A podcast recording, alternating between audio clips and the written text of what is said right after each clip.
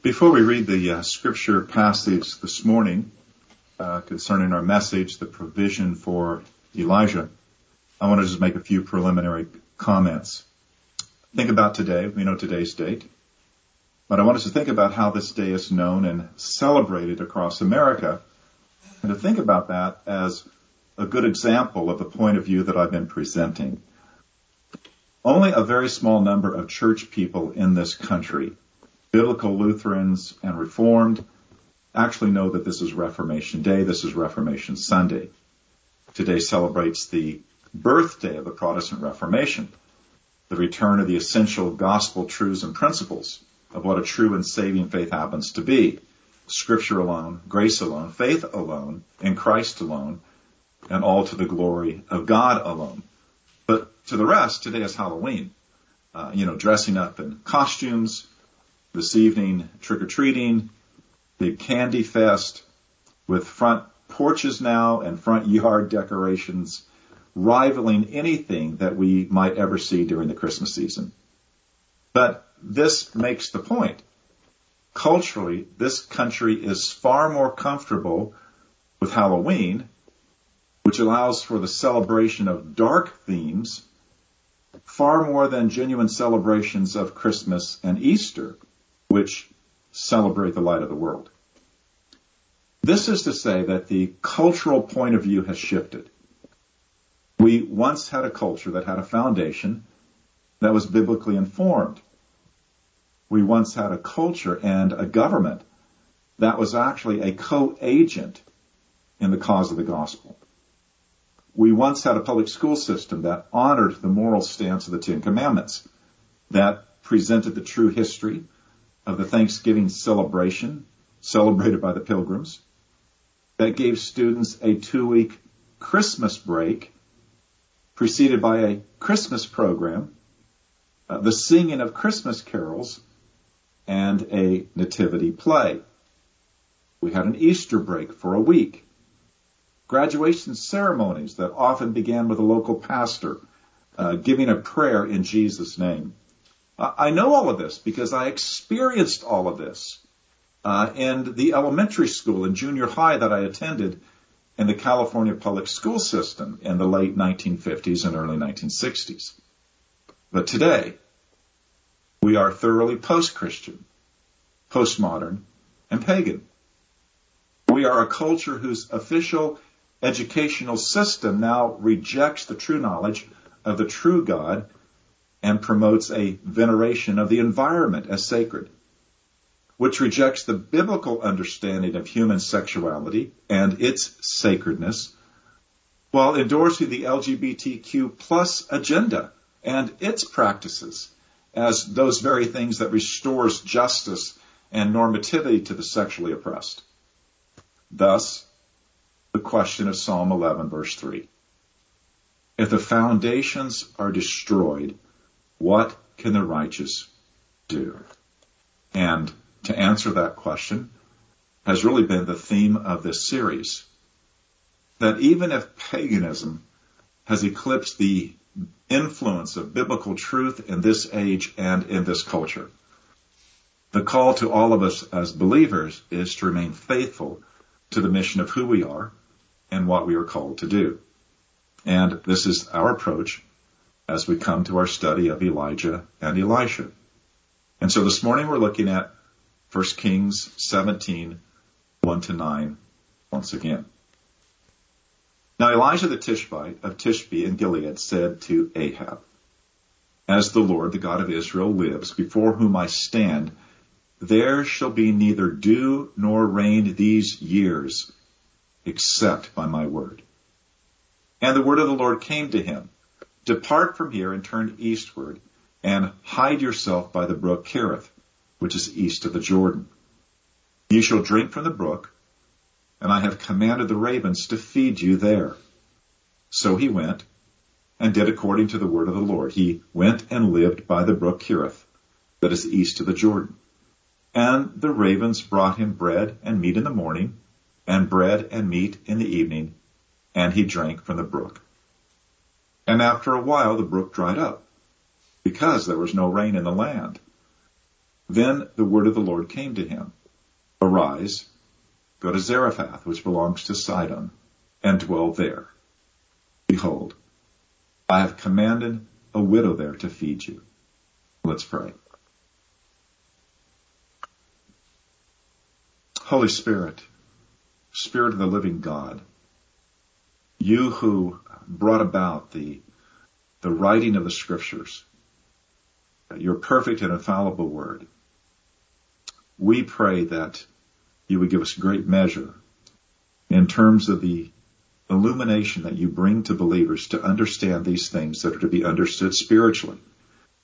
And not in any sense bypassing the actual meaning of the word that you've given us, but taking us into the meaning and application that applies to us as those who've been called out of darkness into the marvelous light of the Lord Jesus to serve him faithfully in our lives. And so we would pray. Grant us the understanding that would make us not simply hearers of the word, but doers of the word.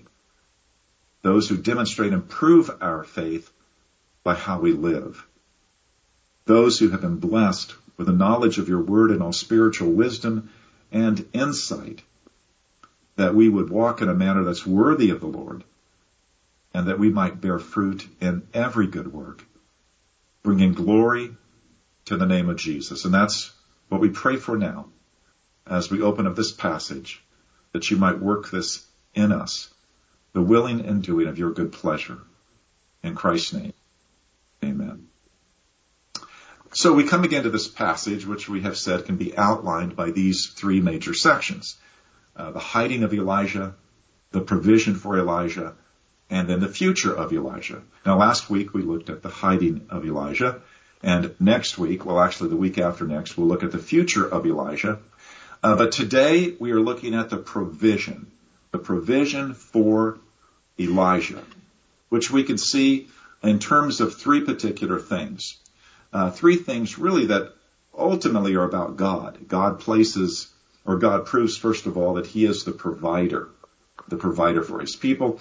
Secondly, God provides according to His promise. And then thirdly, God places His people in the position of dependency. Now, today I want us to consider this passage and what it says about the provision for Elijah. And in, in light of how we're treating this particular passage, but specifically uh, connected to what the apostle Paul says in Philippians 4:19, where Paul says to the Philippians, "And my God will supply every need of yours according to his riches and glory in Christ Jesus." Now, what I want to propose to you is that there is a very natural connection between what's happening here in 1 Kings uh, chapter 17, particularly verses 4, 5, and 6, and what Paul is teaching in Philippians 4:19. That on the one hand, uh, Elijah's story is an illustration of, on the other hand, this vital teaching of the Apostle Paul. And that together we will see illustrated and didactically taught that which is most foundational to an understanding of true and saving faith. Which is to say, today's theme is essentially this.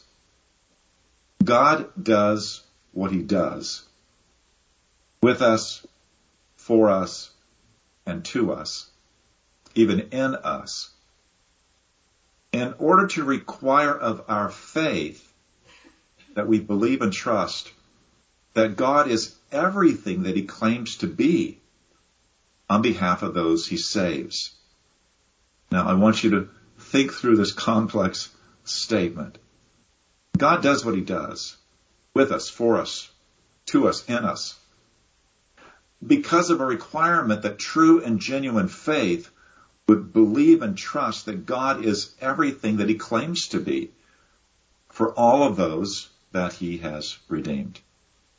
Now, this statement, this theme incorporates the definitional uh, descriptions we find of saving faith given in Hebrews chapter 11, verse 1, and then also verse 6, where the writer says, Now faith is the assurance of things hoped for, the conviction of things not seen, and then verse 6, And without faith, it is impossible to please God. For whoever would draw near to God must believe that he exists and that he rewards those who diligently seek him. And it's important that we bring this biblical New Testament understanding of faith to our treatment of this text that is before us this morning, particularly verses 4 through 6, which I'll read again. God says to Elijah, You shall drink from the brook, and I have commanded the ravens to feed you. So he went and did according to the word of the Lord. He went and lived by the brook Cherith, that is east of the Jordan. And the ravens brought him bread and meat in the morning, and bread and meat in the evening, and he drank from the brook. Now again, three things that this passage teaches us. God proves that he is the provider. God provides according to his promise. And God places his people in the position of utter dependency. Now, in the first place, the proof that God is the provider, that he's always about supplying the needs of his people, is something that we see presented very, very strongly in scripture. Uh, first of all, uh, with respect to the Old Testament's picture of all of creation, and then more particularly the Old Testament and New Testament's presentation of this very truth with respect to specifically the people of God. Now what we see here is that our God and Elijah's God is frequently presented in scripture as the one who provides for everything that he has created, for all of his creatures all of the time. And this begins, first of all, with God's provision with respect to nature. God's providing for nature, for all of the earth, for what we might call the whole food chain with respect to all of the world. And I want to principally reference Psalm 104 and what it has to say in this regard, but also departing briefly to look at something from Psalm 145. So, Psalm 104 verses 13 to 15. The psalmist, uh, praying to God, says this, From your lofty abode you water the mountains. The earth is satisfied with the fruit of your work. You cause the grass to grow for the livestock and plants for man to cultivate, that he may bring forth food from the earth and wine to gladden the heart of man, oil to make his face shine, and bread to strengthen man's heart. Now, if you look at this carefully, you realize that this is a celebration of the truth that all of God's creation is dependent upon the constant working of God. Now, for a moment in Psalm 145, verses 15 to 16, speak of how that dependency concept is presented and even personified. So there we read verse 15, the eyes of the all look to you and you give them their food in due season. You open your hand. You satisfy the desire of every living thing. Now, coming back to Psalm 104 verses 20 and 22, we see that God satisfies the desires of every living thing. This even includes predators. So we read in Psalm 104 beginning at verse 20, you make darkness and it is night when all the beasts of the forest creep about. The young lions roar for their prey, seeking their food from God.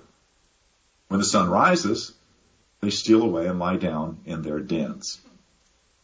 Then continuing with Psalm 104, scripture tells us that it's God's wisdom uh, that is the ultimate source and motivation for all that God has made, for which also God proves to be the provider. Out of God's wisdom, God proves to be the provider with respect to all of his creation.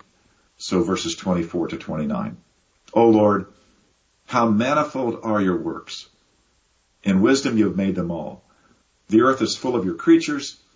Here is the sea, great and wide, which teems with creatures innumerable, living things both small and great. There go the ships and Leviathan, which you formed to play in it. These all look to you to give them their food in due season. When you give it to them, they gather it up. When you open your hand, they are filled with good things. When you hide your face, they are dismayed. When you take away their breath, they die and return to the dust. Now, as a psalm of praise, the truth is stated about God as the creator and provider for all of his creation and for all of life. And, and this proves to be a substantial reason why God is to be worshiped. So the psalm concludes, verses 31 to 34. May the glory of the Lord endure forever. May the Lord rejoice in his works. Who looks on the mountain, or who looks on the earth and it trembles, who touches the mountains and they smoke. I will sing to the Lord as long as I live. I will sing praise to my God while I have being. May my meditation be pleasing to the Lord, for I rejoice in the Lord. Now, the teaching here is that we are called to worship God, to give Him glory, because He's the sovereign provider for all of His creation. Now, this is perhaps the strongest claim that the Old Testament makes with some consistency against paganism and especially against Baal. It's God who does all of this, not the forces of nature, and specifically not Baal himself. But further, uh, scriptures tell us that God is particularly the provider for his people. So we note several aspects to what scripture tells us in this regard. First, God demonstrated and proved this at the time of the Exodus. In Psalm 105, moving on to this next historical psalm. In verse 40 to 42, we read that the Israelites asked, and he brought quail and gave them bread from heaven in abundance. He opened the rock and the water gushed out. It flowed through the desert like a river. So all throughout the 40 years in the desert, God provided daily for his people. But then also in the psalm, we see that the connection is to God's covenant. It was the constant help and provision from God because God has remembered his covenant. It's all grounded in the Abrahamic covenant. Verse 42. For God remembered his holy promise and Abraham his servant.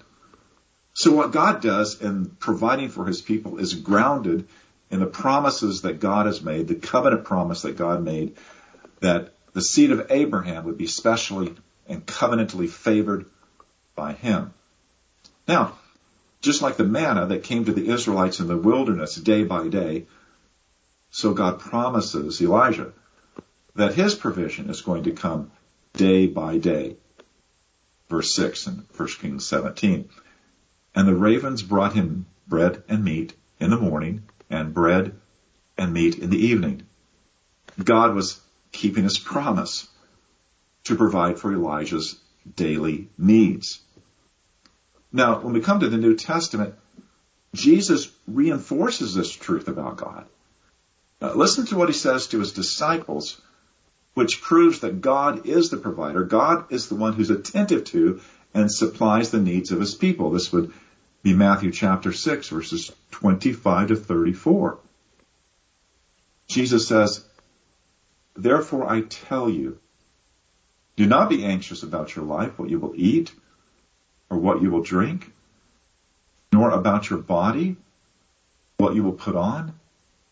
Is not life more than food and the body more than clothing? Look at the birds of the air. They neither sow nor reap nor gather into barns, and yet your heavenly Father feeds them. Are you not of more value than they? And which of you, by being anxious, can add a single hour to your span of life? And why are you anxious about clothing? Consider the lilies of the field how they grow. They neither toil nor spin. Yet I tell you, even Solomon, in all of his glory, was not arrayed like one of these. But if God so clothes the grass of the field, which today is alive and tomorrow is thrown into the oven, will he not much more clothe you, O you of little faith? Therefore, do not be anxious saying, What shall we eat? Or what shall we drink? Or what shall we wear? For the Gentiles seek after all these things, and your heavenly Father knows that you need them. But seek first the kingdom of God and his righteousness, and all these things will be added to you. Therefore, do not be anxious about tomorrow, for tomorrow will be anxious for itself. Sufficient for the day is its own trouble.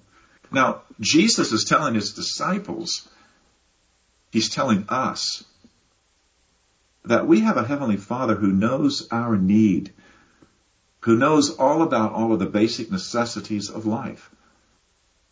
Jesus says that we are to trust God as our provider, that we need to trust him and trust him for today and not be anxious actually about tomorrow. We are to trust him day by day. We are to trust him for this present day. It's why Jesus taught us in the Lord's Prayer, give us this day our daily bread. Now this is exactly the situation that God has put Elijah in. Elijah is to trust God as his provider, that each day God would be his provider. And that it was not for him to worry that God might forget about him tomorrow. And the apostle Paul teaches exactly the same. Restate Philippians 4:19 this way. As though Paul is saying it this way. My God, who is Elijah's God, the God who is the heavenly father of the Lord Jesus and our heavenly father too, he will supply all of our needs according to his riches in glory in Christ Jesus. Now, this is surely where biblical faith comes in. Hebrews 11:1 Faith is the assurance of things hoped for, the conviction of things not seen. None of us can see tomorrow. And therefore it is true faith, true trust to possess the assurance that we have what we hope for. That God will be our provider just as he has promised. That this will always prove true. And further, this faith, this kind of faith, this, this nature of faith is most necessary for our relationship with God. Because in verse 6 we read, without faith, this kind of faith, it is impossible to please God. For whoever would draw near to God must believe that he exists and that he rewards those who seek him. So, God has said in scripture God proves by what he's done with men such as Elijah and the disciples of the Lord Jesus and with us. God proves that he is the provider. He truly supplies the needs of his people. Then secondly, uh, considering again uh, what Elijah was learning and what we should observe about Elijah's life, uh, there by the brook Kerith is this. God provides according to his promise, which is to say that his supply meets those needs day by day. Now that's the message that God has for Elijah as he sends them across the Jordan River uh, to hide near the, the brook Kerith. God promises to feed him daily at morning and evening intervals. And God places by him this water supply that he can quench his daily thirst. Now, I want us to think in the midst of this about God's provision. How when we look at how God dealt with Elijah, we can think about ordinary and extraordinary means and manners. That is to say, there is that which often is referred to as ordinary means by theologians, and that which is often referred to as extraordinary means. And that distinction is helpful to understand a, a kind of wisdom in the Christian life that avoids a kind of foolishness that many Christians have followed far too often in the history of the church. Let me illustrate the problem, first of all. During my Jesus people days, you know, back in the Jesus movement days, during my college days, um, I met and fellowshipped with a fair number of believers who were enthusiastically involved in Bible studies and church movements that were fully into the so-called signs and wonders and the spectacular gifts of the Holy Spirit, you know, tongues and prophecy and healings and words of knowledge and words of wisdom. Uh, these things that were frequently uh, uh, given to lead believers in very specific ways with respect to God's will in their lives. So let me mention just two stories about these supposed miraculous leadings. So one of my charismatic friends told me about a young woman. I guess it was uh, in her fellowship, a very godly young woman uh, who always sought a word from the Lord about what she was supposed to wear each day. That is to say, she would never choose her socks or her pants or her blouse or her sweater without specifically asking God for His will for how she should dress that day. And she claimed that God would always direct her by a word of knowledge or a word of wisdom uh, so that she could walk in God's will and how she dressed that day. Now, if, if you sort of laugh, um, I can understand that. Seems a little bit silly. But think about something far more seriously associated with the signs and wonders kind of movement. So I had a fellow college student, again, one of my friends. Uh, I was in a, a threesome of a prayer meeting with her um, every week, all during my sophomore year in college. And she shared with us, myself and this other fellow, she shared that in her fellowship, she had received a word of knowledge about her future spouse. A very specific word of knowledge that pointed specifically to a young man in her church fellowship. This was the man, according to the word of knowledge, that God intended for her to marry. So, uh, without any antagonism on my part, uh, I had a few curious questions, questions of curiosity. And so I asked her, well, what does he think about this? And she said, well, she was waiting on the Lord until he received this word of knowledge too. Well, that just sparked further questions of curiosity about, well, how well do you know him? She admitted that she hardly knew him at all. She said, we're not really friends, but he seems nice.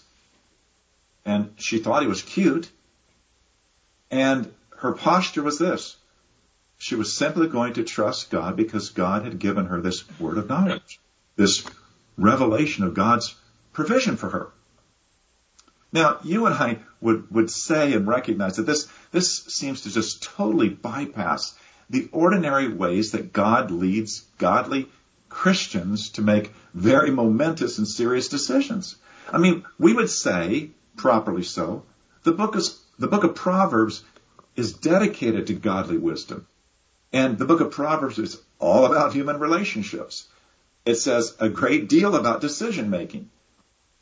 It never says to wait upon special revelation from God.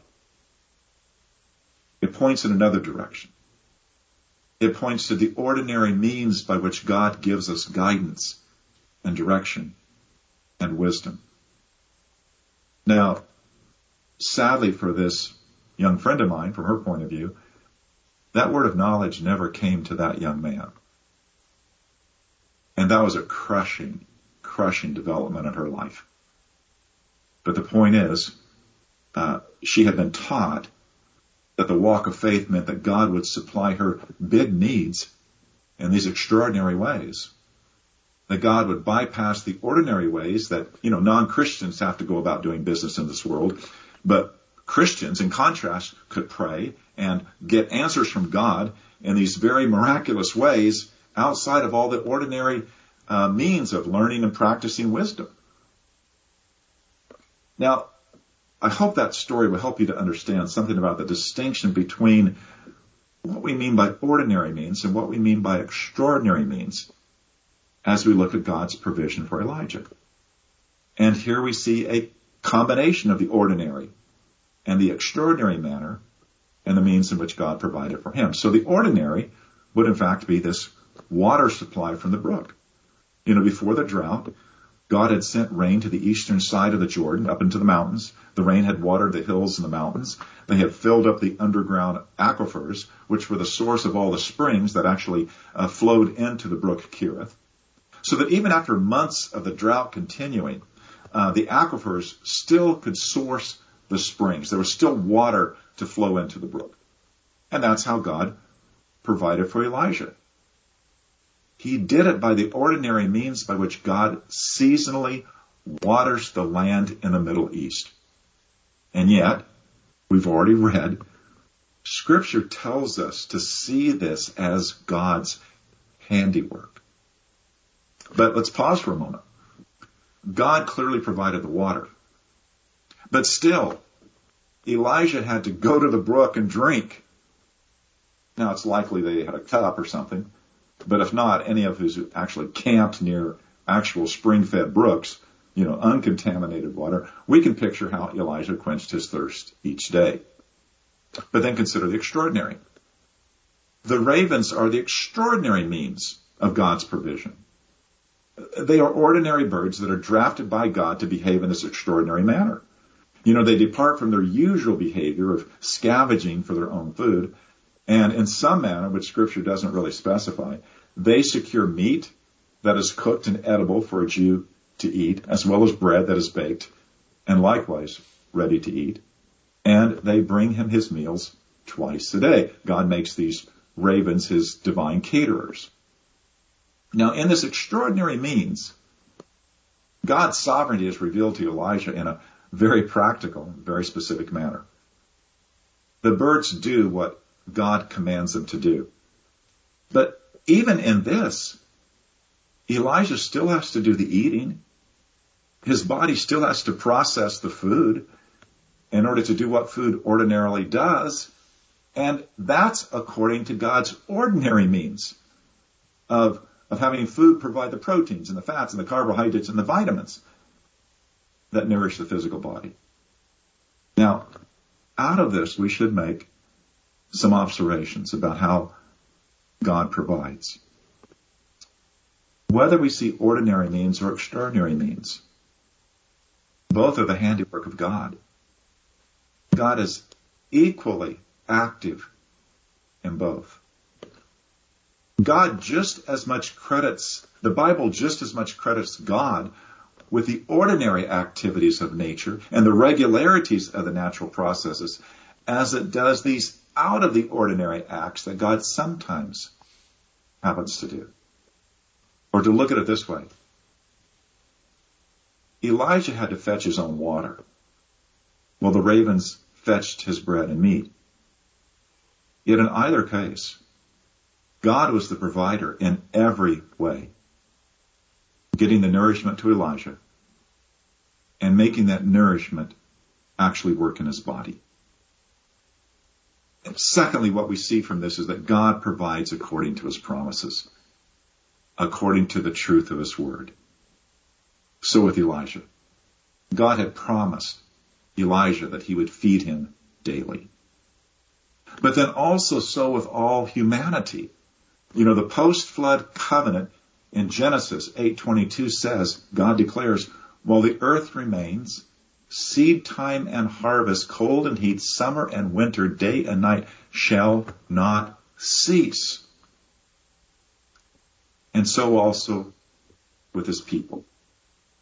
God has declared through the apostle Paul, my God will supply all of your needs according to his riches and glory in Christ Jesus. But the way that God provides for our needs always involves something like this. There is always something for us to do. If God provides water for you in a season of drought, you still must go to the brook and drink. And if God gives uh, sends ravens to bring you bread and meat, still, you have to pick up and eat. If God has declared that we are his workmanship created in Christ Jesus for good which God has prepared in advance for us to walk in them, then we must still do the walking. We must still be intentional, intentional about what God is doing in and through us. And this pertains to the meaning of our faith. As we note in the theme of this message, God does what he does with us, for us, and to us in order to require of our faith that we believe and trust that God is everything that he claims to be on behalf of those he saves. And such faith in such a God must act. If we believe that we are God's workmanship, then we must also believe that he's prepared good works for us to do. And in order to do those good works, we must act on the belief that God will provide for us according to his promise, that he's going to supply our needs day by day. Now, God proves that he is the provider and God provides according to his promise. We now come to the third important lesson about God's provision for Elijah, and it's this. God places his people in the position of dependency. Their dependency upon God is their testimony, their evidence of a true and saving faith. Now, I think this is a clear observation we see about Elijah. God places him in a, in a position of daily and evident dependence upon God's provision. It is evident that Elijah trusts and believes and rests in God's promises to always be faithful, to always provide. By going where God sends him under the conditions under which God states and promises, Elijah's obedience to God's command, it proves the nature of Elijah's faith. Elijah's faith is such that he is totally dependent upon God. Elijah lives by faith in this dependent relationship with God. And in this dependency, Elijah is illustrating the true nature of the faith that saves and justifies. Faith, again, is defined in Hebrews 11. Because once again, faith is the assurance of things hoped for, the conviction of things not seen, and without faith it's impossible to please God. Forever would draw near to God must we believe that he is, that he rewards those who diligently seek him. And these statements correspond perfectly to the faith of Elijah. But these statements must likewise be true for all of us who would place our faith truthfully in God through Jesus Christ. I want you to think about that with me. That faith, in its deepest sense, is utter dependency on God. Utter dependency upon God and what He's done for us. First of all, for instance, we are utterly dependent on the saving work of Christ on the cross. We have no forgiveness apart from the shed blood of Jesus. We have no eternal life except through Christ as our propitiation in his own blood for our sins. We are utterly dependent on this once for all sacrifice the work of Christ. And our faith is the assurance of this forgiveness that we hope for. It's the conviction of a place secured for us in heaven which we cannot see. We are also utterly dependent upon the intercessory work of Christ at the Father's right hand. We are dependent on that only mediator between God and man, the man Christ Jesus. We are dependent on that high priest who holds a permanent priesthood, who continues forever in that priesthood, and, quoting Hebrews 7, consequently, he is able to save to the uttermost those who draw near to God through him because he always lives to make intercession for them. And then thirdly, we are dependent on the life-giving work of Christ in his union and communion with us, where Jesus is the vine and we are the branches. And we are utterly dependent upon Christ in order to bear any fruit at all. In order to bear any fruit that would bring any glory to the Father. For Jesus said, apart from me, you can do nothing. That brings us again to Philippians 4:19.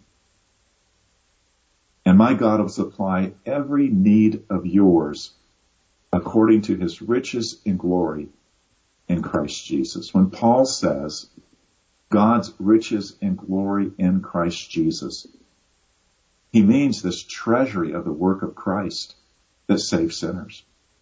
This is God's storehouse from which God draws his provision to supply our needs. Every need we have, every ordinary daily need, every once in a while need, every extraordinary need, every need, God will supply for those who by faith are dependent upon Christ. So in summary, we have been looking at this provision for Elijah where God proves that he is the provider. And God provides according to his promise. And God places us, his people, in the position of an utter dependency upon him. All of this to say once again that God does what he does with us and for us and to us and in us in order to require of our faith that we truly believe and trust that God is everything that he claims to be on behalf of those he saves. And a faith that believes and trusts that God is our provider is a faith that lives in dependence upon God. Now to know this and to live this is to experience what David says in Psalm 34 verses 8 and 10. Oh, taste and see that the Lord is good. Blessed is the man who takes refuge in him. Oh, fear the Lord, you his saints, for those who fear him have no lack. The young lions suffer want and hunger, but those who seek the Lord lack no good thing. For without faith, it is impossible to please God. But those who would draw near to God must believe that he exists and that he is the rewarder of those who diligently seek him. And the reward of those who diligently seek him is this. And my God will supply every need of yours according to his riches and glory in Christ Jesus. Amen. Let's pray. Our God and Father, take us into the place where we believe you more seriously, trust you more deeply, and believe with Elijah and the apostle Paul and our Savior, the Lord Jesus, that you will supply all of our needs according to your glorious riches in Christ Jesus. Father, deepen our faith in this way so that when we come to you, uh, diligently seeking you, we believe that you are the rewarder of us who seek you in this way. So that we would be those who would be anxious for nothing, but in everything by prayer and supplication with thanksgiving make our requests known to you. And then to know that the peace, your peace, that surpasses all understanding, would guard our hearts and minds in Christ Jesus. And so we pray. Deepen our faith that we would walk in a manner that's pleasing to you, that we might bear fruit in every good work, and that we would grow in our knowledge of you. The God who has qualified us to share in the inheritance of the saints in light. For you have delivered us out of the domain of darkness and you have transferred us to the kingdom of your beloved Son, in whom we have redemption and the forgiveness of our sins in the name of your beloved Son Jesus. Amen.